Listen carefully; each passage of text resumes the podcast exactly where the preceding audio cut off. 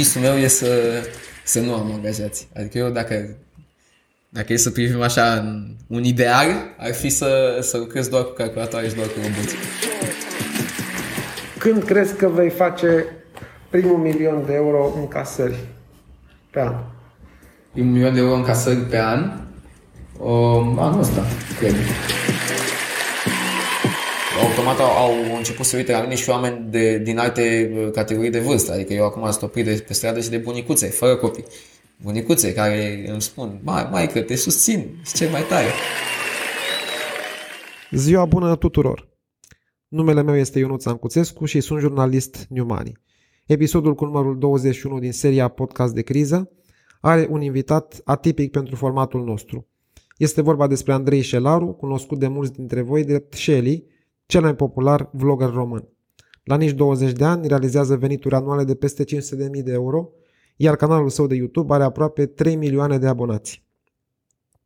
Podcastul pe care îl veți asculta în continuare reprezintă de fapt o bună parte din interviul pe care l-am luat lui Andrei împreună cu colega mea Mimi Noel pentru realizarea unei cover story în revista New Money. Bun, ca să o apucăm de undeva să fim eficienți. Tu în două mii nouăsprezece ți-ai făcut o companie, nu? Da. Shelly Media Network. Da. Suntem înregistrăm acum, da? Da. Perfect. Ce se întâmplă? Prin ea faci toate activitățile? Mare parte din ele. Mare parte din ele. Nu e, nu e totul trecut prin, prin S R L. Uh, mai sunt și venituri din D D A, știi, din dreptul de autor. Dar o mare parte e, e, e pe S R L, ce înseamnă booking, merchandising, Academia de Vlogging și alte proiecte, Shelly Show și tot așa. Magazinul nu e prin... No? Nu e, adică nu, ajunge la mine, dar nu e. Adică nu noi suntem firma... Factura nu zine de la mine. Adică eu, e prin T-shirt Factory, magazinul okay. de, da, de, da. de merchandising. Avem un parteneriat cu ei foarte, foarte drăguț.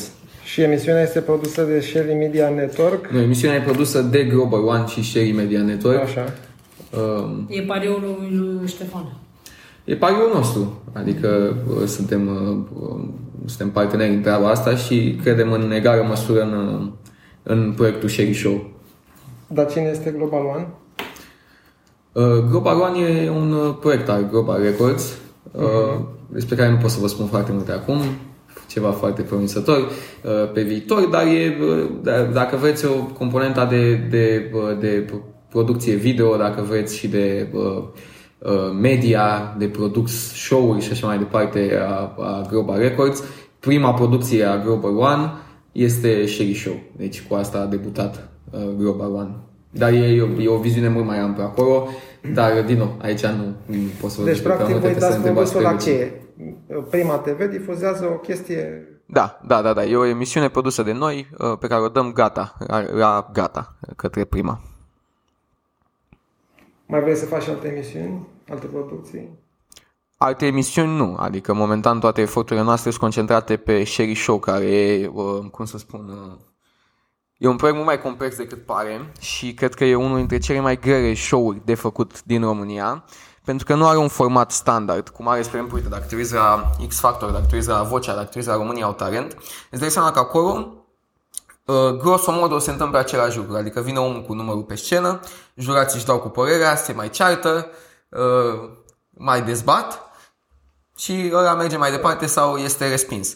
Practic, nu, nu e foarte mult de scris. În timp ce Shelly Show este, este un, un proiect în care în fiecare ediție tu trebuie să ai optzeci și șase de minute sau, hai să rotunjim, nouăzeci de minute de conținut care trebuie să fie minut cu minut gândit, scris, tot felul de bete, tot felul de provocări, ce faci cu invitații, ce discuții, adică totul trebuie foarte atent planificat, e un volum mult mai mare de muncă. Fiecare emisiune este un concept în sine. Ce încerca Florin Călinescu, cred că, la un moment dat. Probabil, dar eu acum nu, eu nu eram, eu eram în fază de proiect. Da. Când era Florin Călinescu, eu nu eram, adică eram cred beta. Înțelegeți? Pentru că în două mii unu, nu? Da. Faci douăzeci de ani pe douăzeci și opt acum, februarie. Da. Da. Da, nu, adică eu, Florin Călinescu, v-am zis, n-am prins. Chestiunea zilei se numea, nu? Poți să te găsești. N-am, n-am prins. Dar știu că e o, o legendă a televiziunii asta, cu siguranță știu și am văzut și eu acum, din urmă, câteva ediții dar nu, n-am prins. Câți angajați are Shelly Media Network? Shelly Media Network are în prezent doi angajați, printre care sunt și eu. Ok. Plătesc salariu, m-am făcut cerere de angajare, la mine am semnat-o. Și, și celălalt? Cine? Celălalt e, un, e un, un băiat care se va ocupa de customer service, ce înseamnă răspuns la telefon și uh, preluat uh, apeluri și mail-uri uh, pentru platforma Academia de Vlogging. Deci are, Academia de Vlogging e făcut o sută la sută in-house de uh, Shelly Media, e un proiect uh, independent, dacă vrei, și uh, e, ne- e nevoie de, de acest om care să, evident, să răspundă oamenilor la telefon în caz că apare vreo problemă, avem un număr de contact și uh, pen- pentru asta e al doilea uh, angajat. Acum, un fel întreb... de asistent, nu? Da, da, da. E... Fără să sune peorativ. Agent servicii clienți, da, da. E, uh, cum să spun, uh, visul meu e să, să nu am angajați. Adică eu dacă... Dacă e să privim așa un ideal, ar fi să, să lucrez doar cu calculatoare și doar cu roboți. Eu sunt pasionat de I T, de automatizare, de toate lucrurile astea. Deci eu mi-aș dori ca biroul meu cu angajat să fie o, o hară cu servere. Cum arată o zi a ta? Păi, rutina e în felul următor. Mă trezesc de luni până vineri, mă trezesc la șapte jumate, mă duc la sală. E un obicei pe care mi l-am format din septembrie. Cred că e una dintre cele mai bune decizii pe care am luat în ultimul timp. Asta cu, pentru că știi cum e, mereu spui, băi, n-am timp, n-am timp, totdeauna e atât de ocupat, n-am timp de sport, cea mai mare prostie, am timp să fac atâtea chestii, adică era cazul să fac și sport, după seară încep telefoanele și după aia variază în funcție de zi, poate să fie o zi de filmare în care se filmează toată ziua, poate să fie o zi în care stau doar acasă, dar doar pe calculator și pe call-uri și pe Zoom-uri și pe ședințe, poate fi o zi în care am un eveniment, mă duc undeva, adică sunt, variază, variază. Deci după ce termin cu asta cu Sara, în general fiecare zi poate fi, poate fi diferită, știi? Nu prea am sâmbete și duminici, adică în ultimul timp mai ales cu, cu, la, cu emisiunea și cu Academia de Vlogging și cu tot ce fac, sunt foarte multe lucruri care se întâmplă concomitent și dacă nu te ocupi zi de zi de ele, la un moment dat te pierzi și nici mai știi câte lucruri ai de făcut, adică e... Când, am, când ai mutat în... După ce am dat bacul, am dat bacul în iunie, la final de iunie și uh, uh, uh, până mi-am găsit eu un apartament, practic la jumătatea lui iulie m-am, m-am mutat. Oricum eu veneam foarte des în București. Citisem în cover-ul din Capital că făceai naveta... Non-stop, non-stop. Non, non-stop făceam naveta. Uh, am vrut să termin, să termin liceul în Craiova, am vrut să rămân alături de părinții Frații mei... Buzești, Frații Buzești, da. Am vrut să, să, să rămân alături de... și tu. Nu, nu? Elena Cuza. Ah, ok. Am vrut să, am vrut să rămân alături de ei mei, am vrut să, să termin liceul la Craiova, pentru că știam că așa pot cu adevărat să mă ocup și de liceu să iau o notă mare. Mama, fiind profesoară de matematică, se ținea de mine să învăț acolo.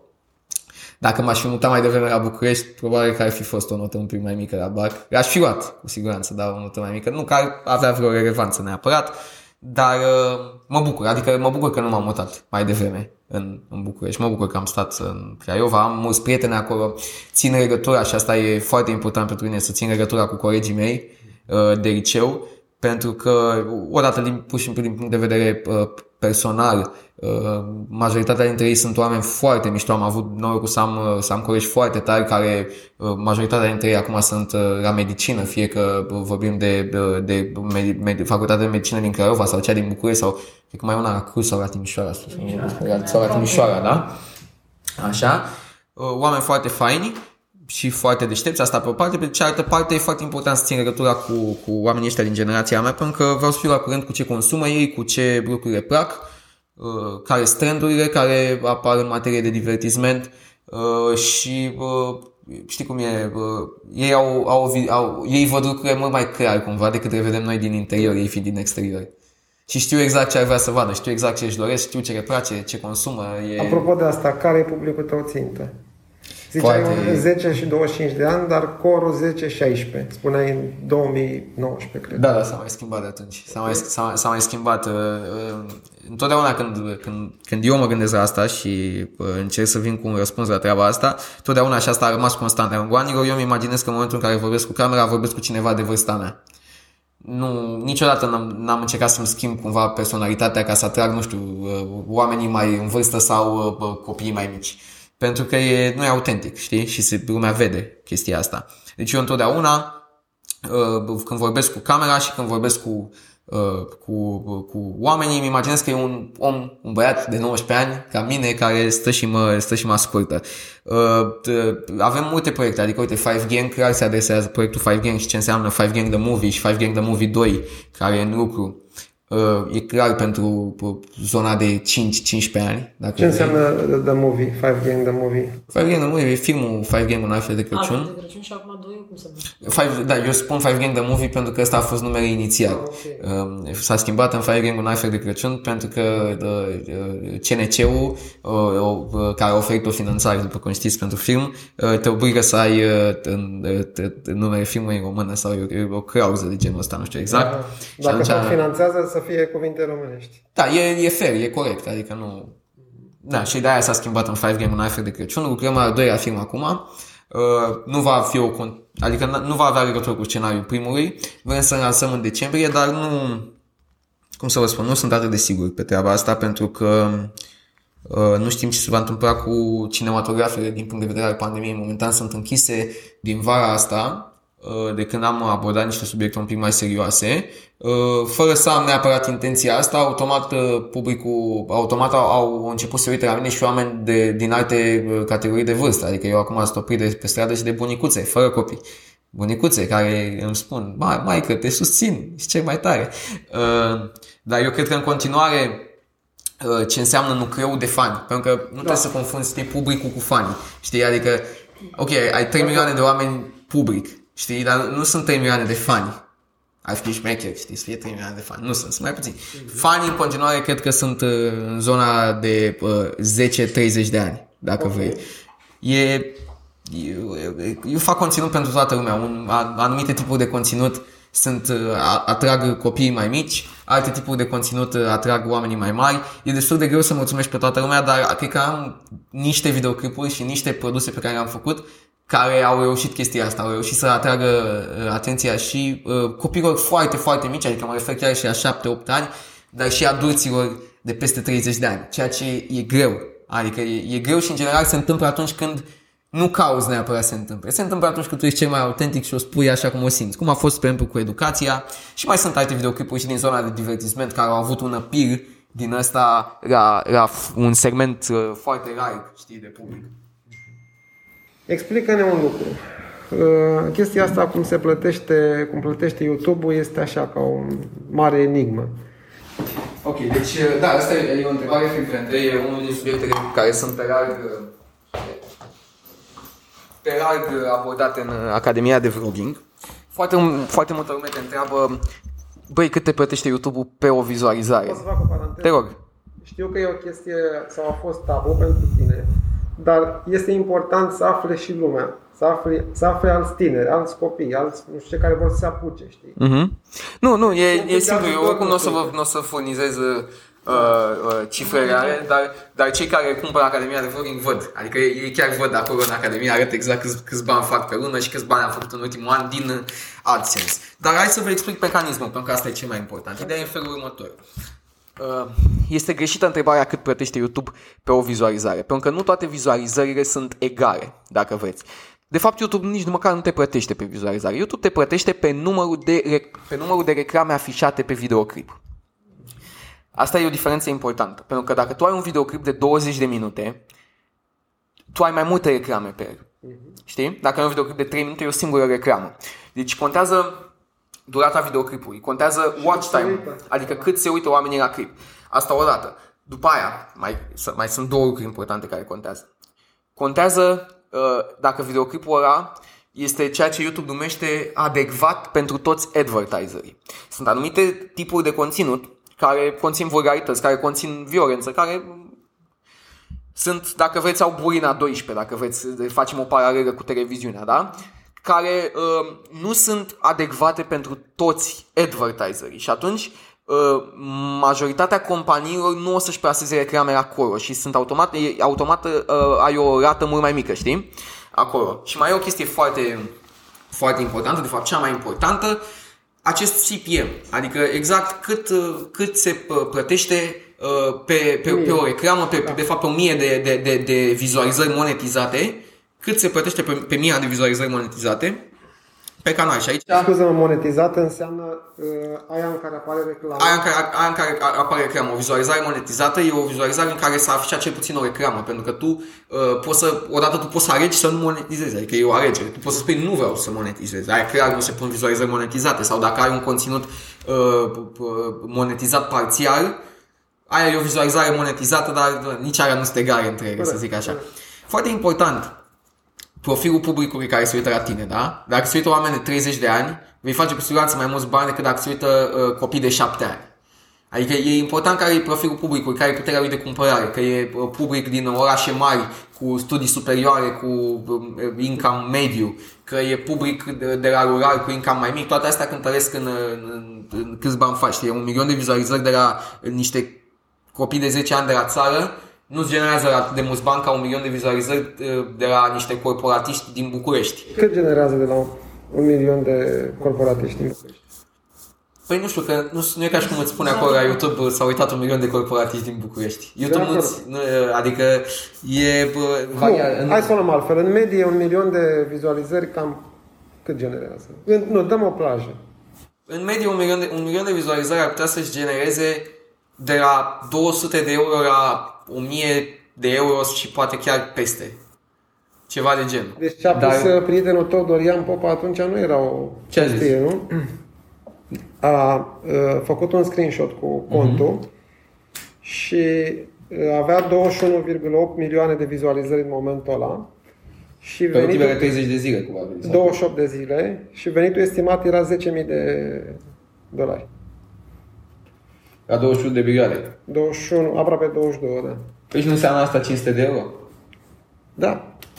Cel mai mare C P M worldwide e un băiat, Graham Stefan, care face videoclipuri numai despre investiții, numai despre economie, numai despre bani, despre bursă, despre lucruri la care se uită oameni cu studii superioare, oameni uh, cu income bine. Mare. Ăla are un C P M, ăla rupe în două. Ce la rupe în două C P M? Știi? Cam ce C P M mai? A făcut, nu știu să vă spun din cap, dar poți să, puteți să verificați dacă vreți să includeți în da. articol. El a făcut un video în care arată exact câți bani face.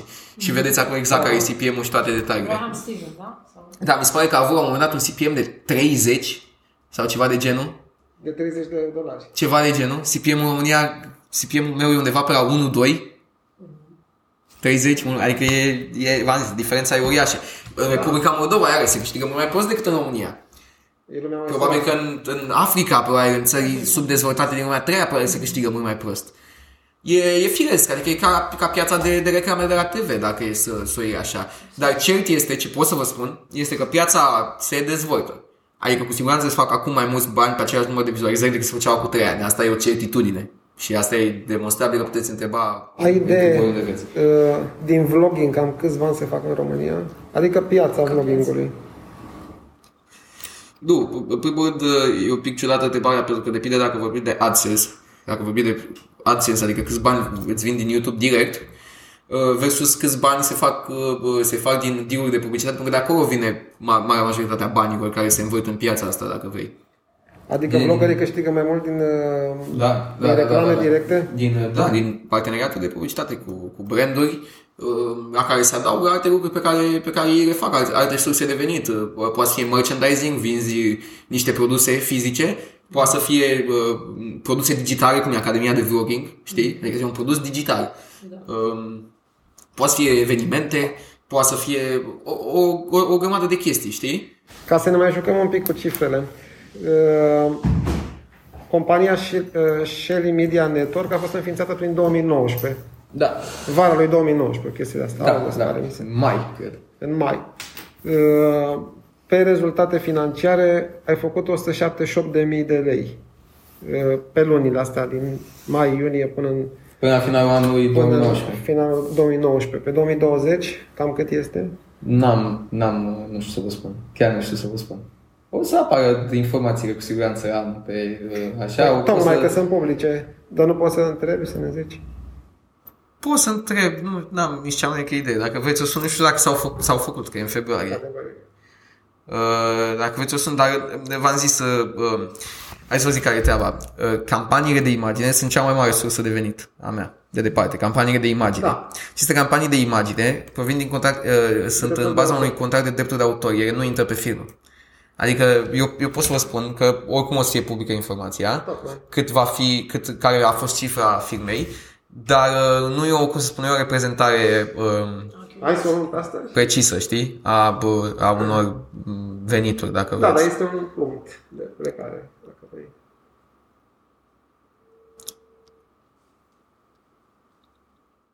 O versiune la engleză, ceva, să te internaționalizezi un pic? Ca să-ți crească la C P M.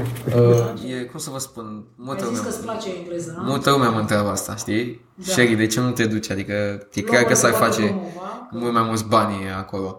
Dar în momentul în care tu ești lider în regiune, în, în țara ta, în momentul în care ai atât de multe proiecte și apar oportunități noi în fiecare zi aici, um, nu le poți face în paralel, știi care e chestia? Adică dacă eu... mâine aș lua această decizie, ok, vreau să încerc, că e o încercare, adică nu e nicio certitudine, vreau să încerc să fac ceva în afară, care e mult mai greu decât ce facem aici și ceea ce deja e greu, uh, ar însemna să renunț la tot ce am aici. Cu siguranță nu le poți face în paralel. Adică ăla nu poate să fie un side job, știi, cariera din state. Tu, eu ar trebui să mă mut acolo, ar trebui să stau un an ca să-mi cunosc oameni, ca să-mi fac, să fac networking acolo, să-mi fac relație, conexiuni acolo, să... să... E, e, e și o chestie, cum să spun, de să fii din cultura aia. Uite, spre exemplu, da, gândește că... Probabil de ce spuneai de relația cu colegii de liceu. Exact, exact. Sau uite, hai să fac o paralelă cu muzica. Foarte greu ca niște writeri de muzică din România să scrie versuri uh, pentru artiști din afară. Mm. Pentru că, ok, ei știu engleză, toată lumea știe engleză, dar nu cunosc slang-ul, nu cunosc cuvintele trendy, nu, nu cunosc, uh, cum nu să spun, argo-ul ăla, na, nu, nu, știi ce zic? E altceva, e altceva, e altceva nu ești de acolo. Apropo, anul trecut uh, ai avut mai multe vizualizări decât în două mii nouăsprezece? Asta e o informație pe care vă pot spune dacă o verific. Da. Mă gândeam pe fond de pandemie. Că au fost mai puține, sincer, dar o să verific și vă spun. Te rog. Abonați, cu siguranță că au fost mai puțini abonați, dar vizualizări nu mă pestați. Și abonații de ce au scăzut? Vă dau link-ul ăsta și puteți să faceți calculele, că da, implică un calculator și să, adică nu e, nu e, nu ți-o furnizează exact informația, trebuie să calculezi câte vizualizări erau la treizeci și unu decembrie două mii optsprezece, câte erau la treizeci și unu decembrie două mii nouăsprezece și după aia câte erau la treizeci și unu decembrie două mii douăzeci. Da, de ce au scăzut, mă întrebai? Da. Pentru că cu cât canalul devine mai mare, cu atât rata de creștere devine mai mică. E Gândește, gândiți-vă că totuși fără vreo laudă acum, dar trei milioane de oameni din douăzeci de milioane de potențial public, să spun douăzeci de milioane de vorbitori de limbă română, să spun, e un procentaj semnificativ și e destul de greu să crești la aceeași rată în care creșteam în două mii optsprezece. Eu în două mii optsprezece am făcut aproape, într-un an, aproape un milion de abonați. În două mii optsprezece. Deci în două mii optsprezece aproape, aproape. O treime din cât ai în total. Da, da, da. Adică am, în, în, în ianuarie două mii optsprezece... În ianuarie două mii optsprezece, șaisprezece ianuarie două mii optsprezece am făcut un milion de abonați, primul milion. Și în martie două mii nouăsprezece, deci la un an și două luni distanță, am făcut două milioane. Și aia a fost perioada cea mai, de, de, de cea mai rapidă creștere.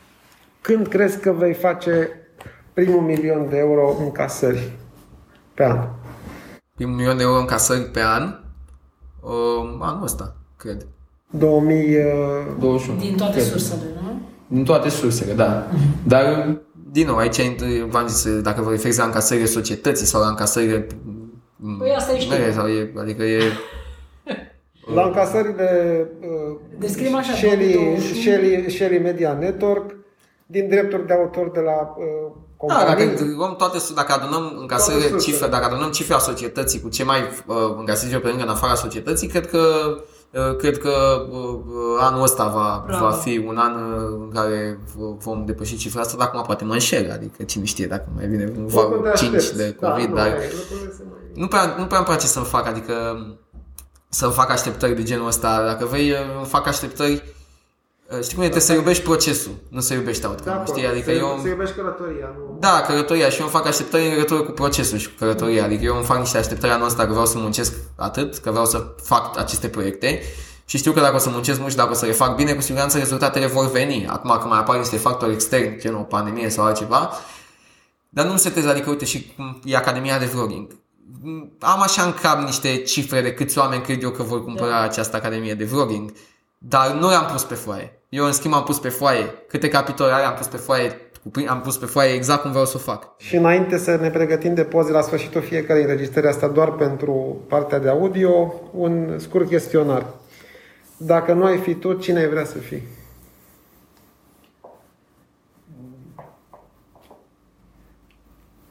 Nu știu, Elon Musk, nu știu. Trebuie să pui niște limite aici, adică... Ce te deranjează cel mai mult la ceilalți? Uh, mă deranjează cel mai mult uh, oamenii care brufează, oamenii care brufează maxim și care uh, știu că ei nu valorează, spun că valorează și care își asumă lucruri pe care nu le pot livra. Îmi place când omul e sincer și îmi spune pot să fac atât, nu pot să fac mai mult. Ce, ce te deranjează cel mai mult la tine? Cel mai mult la mine... Uh, uh, mă deranjează um,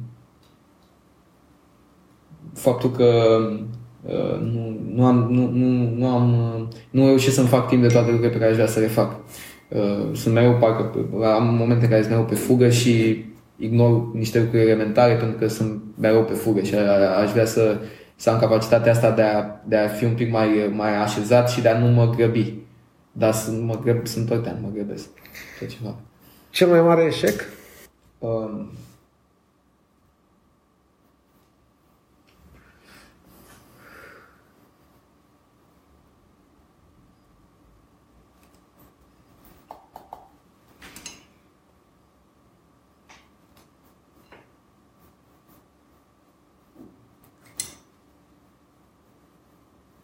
că am niște eșecuri, știi, dar... Oricare dintre ele. Numai tu știi dacă e cel mai mare sau nu. Uh, nu știu, chiar nu știu să vă spun. Îmi pare, nu știu să cea mai mare realizare? Uh, cred că cea mai mare realizare a mea este faptul că uh, am reușit să, să, să, să inspir și alți oameni să, să facă, să, să creadă în ei și să să nu mai meargă pe sistemul ăsta clasic în viață în care ai câteva meserii care știi că o să-ți aducă niște bani și te duci pe ele chiar dacă îți plac sau nu te pasionează. Cred că cea mai, cea mai mare realizare a mea e că am convins niște mulți oameni că cel mai important în viață e să faci ceea ce îți place. Nu e ca și cum am inventat eu vorba asta, dar cumva sunt o dovadă vie, dacă vrei. Ce te face cel mai fericit? Cel mai fericit sunt momentul care... Uh, un, o chestie la care am muncit mult are succes și e apreciat de oameni. Uh, și oamenii chiar se bucură când o văd, știi? Pentru că, cum am zis, trebuie să iubești procesul, dar asta e, asta e outcome-ul pe care oricine caută, știi? Ce te face cel mai nefericit? Uh, atunci când uh, trebuie să fac lucruri pe care nu vreau să le fac. Toți mai avem lucruri pe care le facem pentru că nu vrem să le facem, e parte din viață. Filmul preferat? Filmul preferat uh, e The Wolf of Wall Street, dar urmat la, la, la mustață de alte filme ale lui Scorsese, ale lui Scorsese, Goodfellas, Casino, iubesc filmele astea, cel mai tare. Cartea preferată? Uh, cartea preferată, uh, asta, cum spune, de la Harari, Uh, nu, nu a doua, prima, uh, Sapiens. Sapiens. Sapiens. Sapiens. De a doua vreau să mă... Și muzica, cu excepția five gang. Aici te văd să crezi că five gang a fost muzica preferată. Doar o interpretezi și o compui, nu? Muzica preferată, vrei să spun genul o piesă? Da. Uh, nu, se schimbă, bro, se schimbă, adică ascult, ascult de toate, ascult mult trap um, și trap, ascult foarte mult trap, asta e, adică da, se schimbă foarte mult. Ok, o formație atunci. Pot să spun câțiva artiști care îmi plac foarte mult. Mor. Îmi place foarte mult Travis Scott, îmi place foarte mult Kanye West, deși uh, îmi place de ca artist, nu știu dacă ca om neapărat, dar nici nu-l cunosc, nu putea să emit o judecată aici. Îmi place foarte mult Kanye West. Um, îmi place foarte mult uh, uh, Migos ca formație. Uh, dar uh, ascult și muzică mai vechi. Uite, am o formație de Ramonheads, se numește o piesă misis Robinson, că e de prin anii optzeci nouăzeci uh-huh. sau ceva, foarte șmecheră piesă, o ascult, îmi dă un vibe foarte bun. Dar, adică, n-am, eu nu judec, nu, nu, nu-mi place să pun muzica în categorie, adică pot să ascult, ascult și badere, ascult și trap, ascult și muzică din anii optzeci, ascult, important, uh, important e să fie muzică bună, da, da, da.